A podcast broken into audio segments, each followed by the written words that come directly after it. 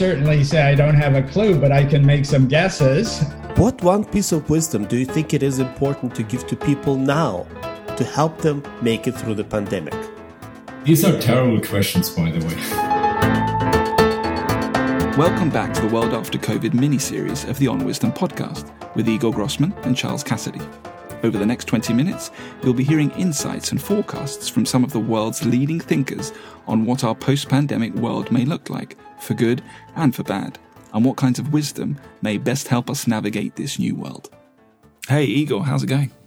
I'm okay. I just got back from Georgian Bay. Were you fishing through a, a, a, an ice hole? I was definitely not fishing. I I had uh, a heated blanket that some friends gave me for my birthday a few weeks ago. So I tried out the heated blanket outside. That's uh, the extent of my fishing. How does that uh, work? How do, where does it get its power from? Electricity, man. Well, it's a battery-powered blanket. It's a battery-powered low-voltage blanket that tries to electrocute you really hard, but it doesn't happen. I was going to say, this is not really, you know, aligning with the image I had of you of this great out, outdoors woodsman in, you know, up in Canada. Yeah, great outdoors, but not a woodsman. Fine. All right. Fair enough. Um, so this is exciting. Start of a new mini-series. Lots going on. Um, let's dive in. I have a quote. I'm going to play it, and then we'll talk about it. Another thing that we've been working on for quite some time is the role of rituals um, in people's everyday lives. I don't mean rituals like religious ceremonies, although those help too, but I mean little rituals that we all have with our romantic partners and in our families and with our coworkers. And those all got really disrupted um, during COVID for a million different reasons because our lives got turned upside down. And we've been looking actually to see at when people are developing new rituals and new routines in life, how that can help them deal with the stress of what's happening a little bit more. For example, parents who develop new rituals with their young children around mask wearing and hand washing feel better about their parenting because they, they're taking control and they're engaging in rituals with their kids. By rituals, by the way, I mean, you know, first the bunny says something and then we read this other book. I don't mean rituals in a scary way. That's the quote. Um, awesome. Who is that guy? So this is Michael Norton. And he's a professor of business, uh, actually a social psychologist from Harvard in the United States of America. The first thing that grabbed out at me instinctively is, and he sort of he hinted at this, the sort of loadedness of the word ritual. Like when you hear the right. word ritual, a lot of a lot of secular-minded folk like myself would be like, ugh. Ritual. So you really like, mean like habits instead of just like yeah, ritual. Exactly. And he yeah. kind of gets at that. He said, but yeah. it's also interesting because it.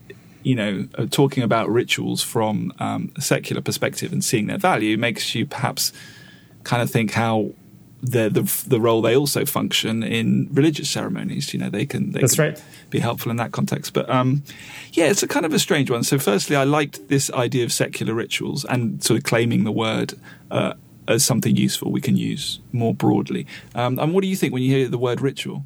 Well, yeah, you know, like one thing, a little bit of a backstory here. Um, one of the first people that I wanted to have on this mini-series was Wendy Wood, who is a famous uh, social psychologist uh, working on habits and habit formation. Uh, she's from okay. California. And uh, unfortunately, she couldn't make it because she, I think, literally said that uh, she she has no wisdom to share because it's such an uncertain, difficult period of time. Right. So I'm glad that uh, Mike uh, brought it up. Because I think it's uh, really important uh, to both uh, reevaluate the habits that you had before mm. and potentially form new habits and sustain them in a time when it, it is like you are on an open ocean, uh, on on on, on uh, big waters, where you could do anything or you could just do nothing, mm. and there will be no structure because you're all stuck inside and there is no context to. Uh, go that that would determine when you have to stop doing something. Normally, when you don't have a pandemic, yeah. you know, normally just like normal time. Have a pandemic. That's right. Normally, when you don't have a pandemic, yeah. uh, you you can uh, you you don't have the luxury of just continue watching and binging on Netflix or yeah. uh, doing the same thing again and again.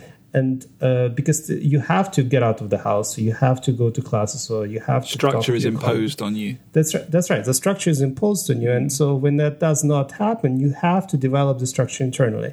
You have to develop those habits or rituals as uh, Norton points out. Yeah, I so it's, I was you know I was talking to my brother about this this morning. I say I'm doing this podcast a little bit later. We can talk about rituals and habits, et cetera.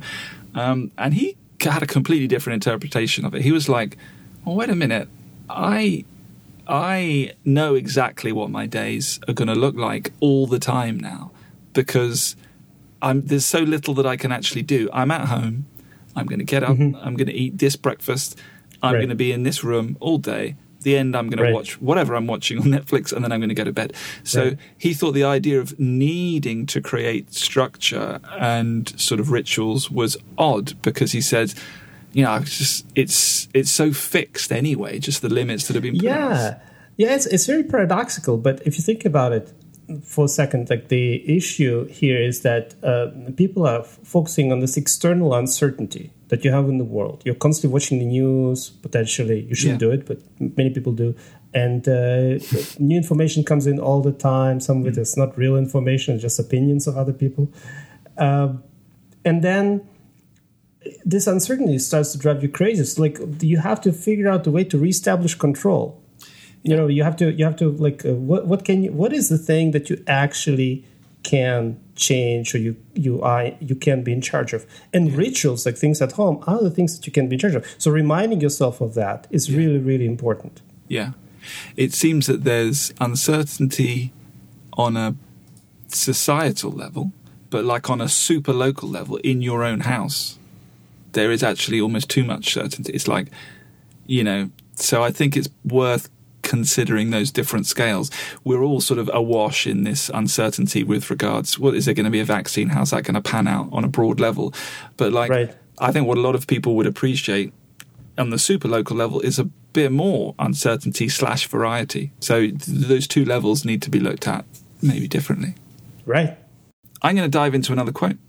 If I were to distill it to one thing, I would distill it to the idea that lives are more important than ideology, that the future is more important than short-term gratifications, that we should never lose sight of the effects of what we do, not only on our own lives, but on the lives of others around the world and of future generations, and that preserving the world for the future is more important than the ideologies that inspire people to behave recklessly. Do you want to tell us who that is? Sure. So this is uh, Robert Sternberg. Professor Sternberg is uh, one of the probably most prolific psychologists who is still alive today. He's also a wisdom researcher, as it happened, uh, so who spent uh, quite a number of years thinking about what does wisdom mean from a psychological perspective. Yeah, he's at Cornell right now. Well, it's interesting, you know, like this idea of sort of uh, focusing on the long term, on the big picture here mm-hmm. in the context of the pandemic. No, normally what happens for a lot of us, and we have seen that already multiple times, by the way, is this focus on the here now. It's like, what's important for me right now? I don't want to go think about this long-term stuff. Yeah, the vaccine will come, but like, can I have enough to eat? Or am mm-hmm. I safe? Mm-hmm. Uh, can sure I go time. out? And then people walk off and forget that. It's like, oh, can I just... Can I have my freedoms back? Yeah. Because we've been stuck at home and uh, like, uh, no, we cannot be back into the lockdown. So people are right away, it's like, start forgetting. And the interesting thing is, right, when you retrospectively start thinking back, at the moment when the pandemic started, there were a lot of people, including I think you and I, uh, I remember we privately talked about the idea of, you know, there are at least two waves, often three waves. We can learn from the prior pandemic, suggesting that there is not just one wave mm. and it will take probably more than a year to get the vaccine. And now we know that, the half a year later, we know that, and yet people just like somehow get into this kind of motivated reasoning delusion mm. that, oh, the one wave is over, so now we can just forget it. How can, how long should, can we wait? And this yeah. is like, again, this is a very short-term oriented thinking. Yeah, so long-term orientation is really important, but I think it's also connected to the other things. So, like, you know, patience, uh, for instance, is yeah. the other thing that he kind of invoked to some extent. Uh, reduced polarization, um, it's kind of bickering uh, among the ideological party yeah. lines. Yeah, uh, that's uh, very, very important and has been mentioned by many people. It just seems um, long-term thinking is just something we're not very good at, and it almost seems like this is a case in point. Like, people n- know that they should be patient, but still God damn it, they got to go to Thanksgiving, or, you know, it. it right. Do you Christmas. take the behavior of the public, uh, say in the States and the U K, uh, as an example of, oh, we can be patient if we need to be, or does it? Does it? Do you take it as evidence that we don't seem to be able to tap into this long-term thinking? Oh, yeah, well, I think uh, I mean uh, we just see uh, huge failures of uh, uh, of the governmental uh, offices not being able to communicate in uh, with the, with their constituents. Like the U S government just gave up uh, with the Trump administration. The U K government did like the whole one hundred eighty turn and then one hundred eighty turn back, mm-hmm. and it's just like zero consistency in uh, the way how you communicate, and the transparency is missing. And that uh, leads to reduced trust, and reduced trust is one of the key factors that we already know from the first wave of the pandemic was uh, very strongly related to whether people were following the rules right. and uh, actually were able to go through the pandemic without major damages or not. So like the countries that uh, trusted their governments less yeah. ended up being the ones who were mostly in trouble. But but sticking with this idea of the ability to of humans to behave on a long-term time frame, do you think, say there was trust, say trust existed and they trusted their institutions, mm-hmm. uh, and the institutions or the governments were saying you need to think long-term, would people be capable of doing it, do you think? I think uh, that we have evidence in psychology about uh, you know self-regulation mm-hmm. and uh, self-regulation failures, mm-hmm. both among the kids and teenagers and uh, adults like uh, ourselves. And uh, we know that it, it all depends. Uh, some people are better at that than others. Uh, there are individual differences. Mm. And the, the classic marshmallow study, whether mm-hmm. that study by itself replicates or not, uh, but there is some insights from the idea that, you know, it depends on the social class, for instance. It depends on the environment that you live in. It depends mm. on your training. Mm. So I think some people, for good reasons, may not be interested in uh, delaying and not being interested in being patient. Unfortunately, in the current pandemic, those are exactly the populations that are mostly uh, that are most vulnerable, or mostly affected uh, by the crisis, because these are often people who are low income, those people who cannot just sit at home and relax or do mm-hmm. their work from home without uh, interacting with other people, engaging with other people face to face. Yeah, so those are the people often that have been showing not so good control of, um, like, focus more on the short term rather, rather than the long term. Time for another quote. I think the number one piece of wisdom is that we're all in it together. And that has been bandied around, but I think that it is really the case that it is important for us to protect our loved ones, protect our friends, protect our neighbors, and in doing so, we will protect ourselves. Okay, so pretty short quote. So this is Roxanne Cohen Silver, uh, who actually used to be a faculty at the University of Waterloo a long time before I arrived ah, there okay. in Canada, and now she is in California, University of California, Irvine. Okay, and she's a one of the preeminent uh, researchers on stress and social psychology and personality psychology associated with stress and going through traumatic experiences similar to the one many people are going through right now. Mm. So what um, what was it about that quote that, that you connected with? You know, when I looked at all quotes, all statements that people uh, provided in response to this question about like what kind of wisdom is needed right now, and I uh, then quantified it. So what my team did, we quantified the responses. There was one thing that was in the center of everything, okay. and that was this idea of uh, social capital or Uh, trust and togetherness. The centrality of it really makes sense to point it out at the beginning. And the other thing is, it's it's just natural. I mean, at least here in Canada, uh, the, this idea of we are all in this together.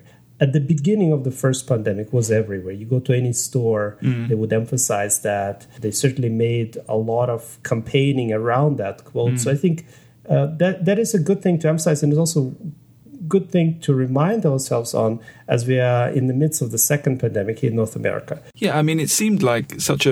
I have to be careful how I choose my language, but it seemed like a perfect example of some something that would affect everyone, and everyone's behaviour would impact on everyone. And it seemed like this might be an opportunity where people really don't, they don't just intellectually know that. It it becomes visceral and becomes a real thing. Right. But but it seems to have fractured a little bit, and with, you know, different groups being, you know, impacted to different amounts. You know, if you're, you can insulate yourself to a certain degree financially, and different ethnic groups get hit harder, et cetera. So I've heard someone talk about, you know, we're not all in the same boat. We're all in different boats kind of floating yeah. on the same storm. So what do you think? It's a, an oversimplification, or like, um, I mean, it's an aspirational thing to say, isn't it? Because it's not.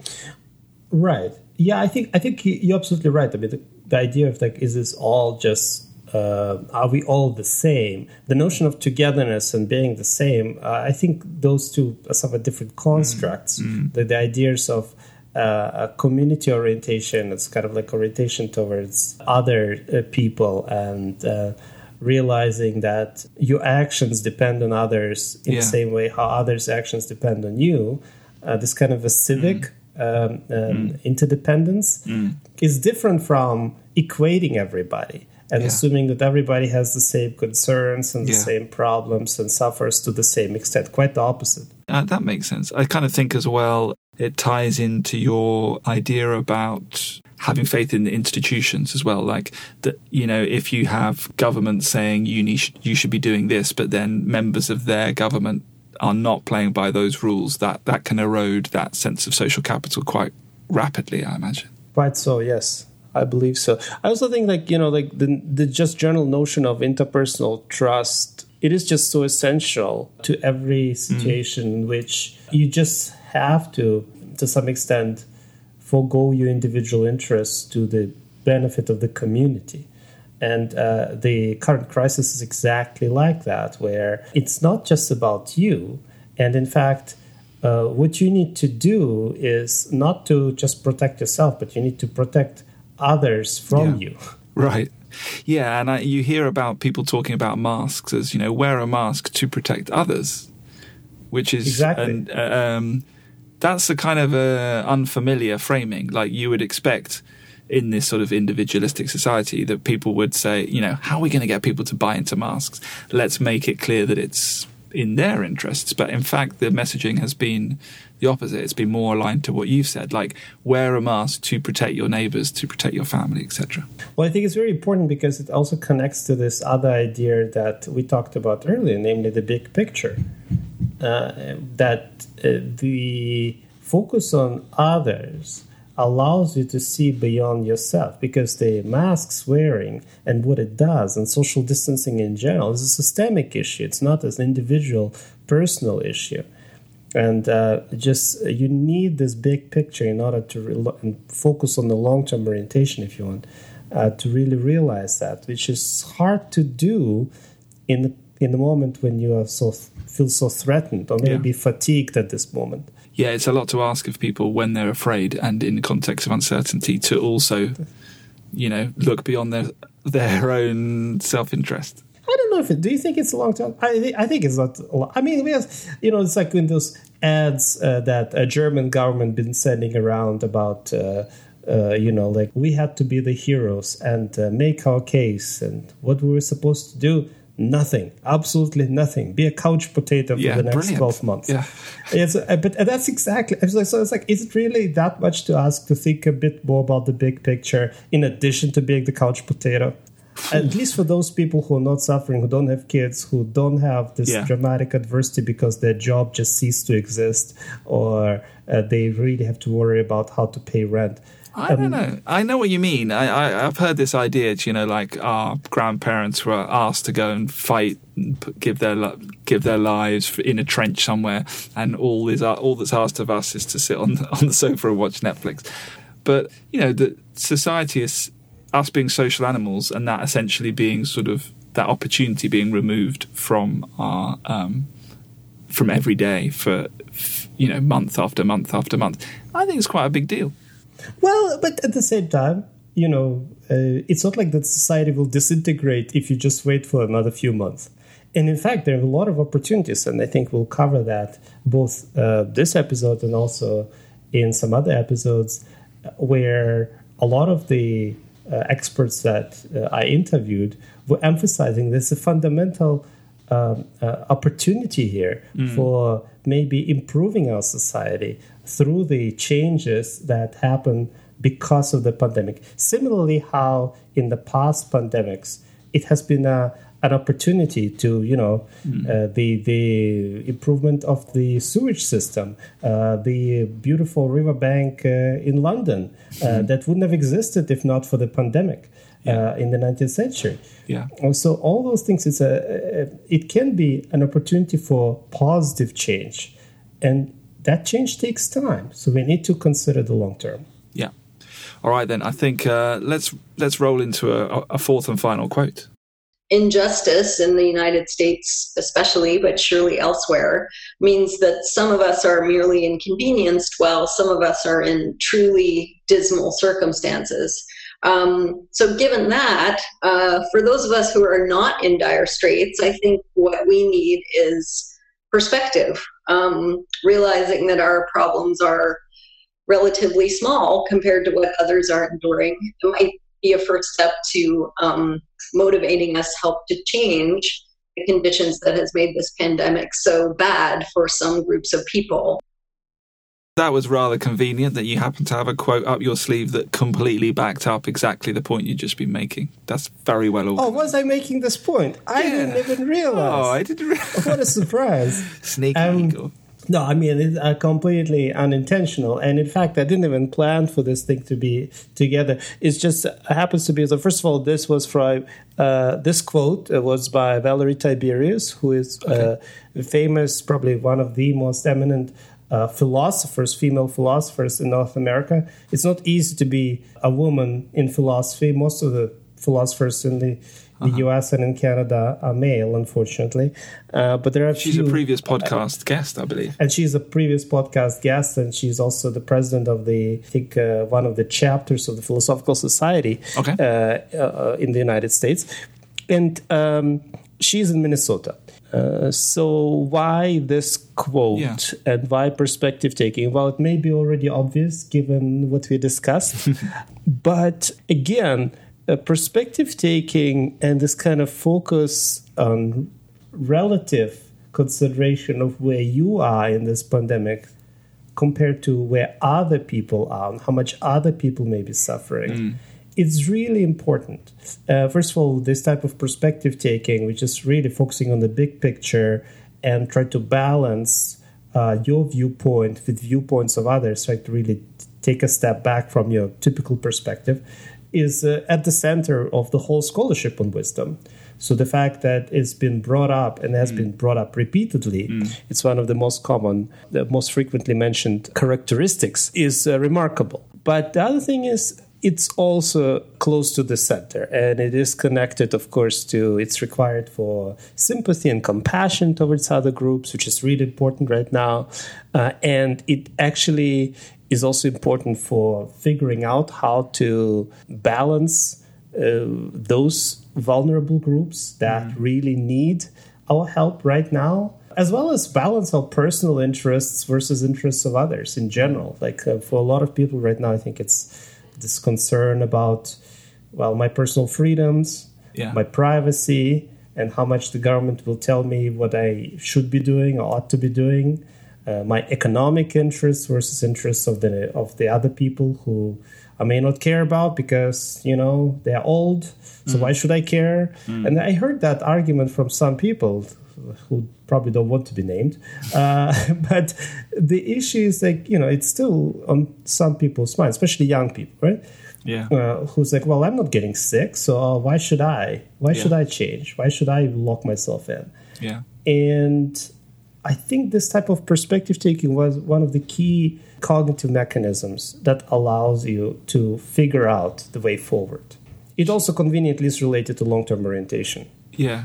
It was an interesting interview, actually, because she, she kind of goes on to say that, obviously, certain sectors of society are, are affected much less than others, so we need to, like, use the fact that we're not as affected by certain groups to right. um, take an opportunity to see what does the fact that different groups are suffering in different ways tell us about what is ill in society, and can we then use that information to help uh, address those concerns post-pandemic. So she was almost talking like the pandemic kind of uh, magnifies things that are wrong in your existing yeah. society. And then the yeah. people that aren't as affected should pay attention and use what they learn from that closer look to then try and make those changes going forward.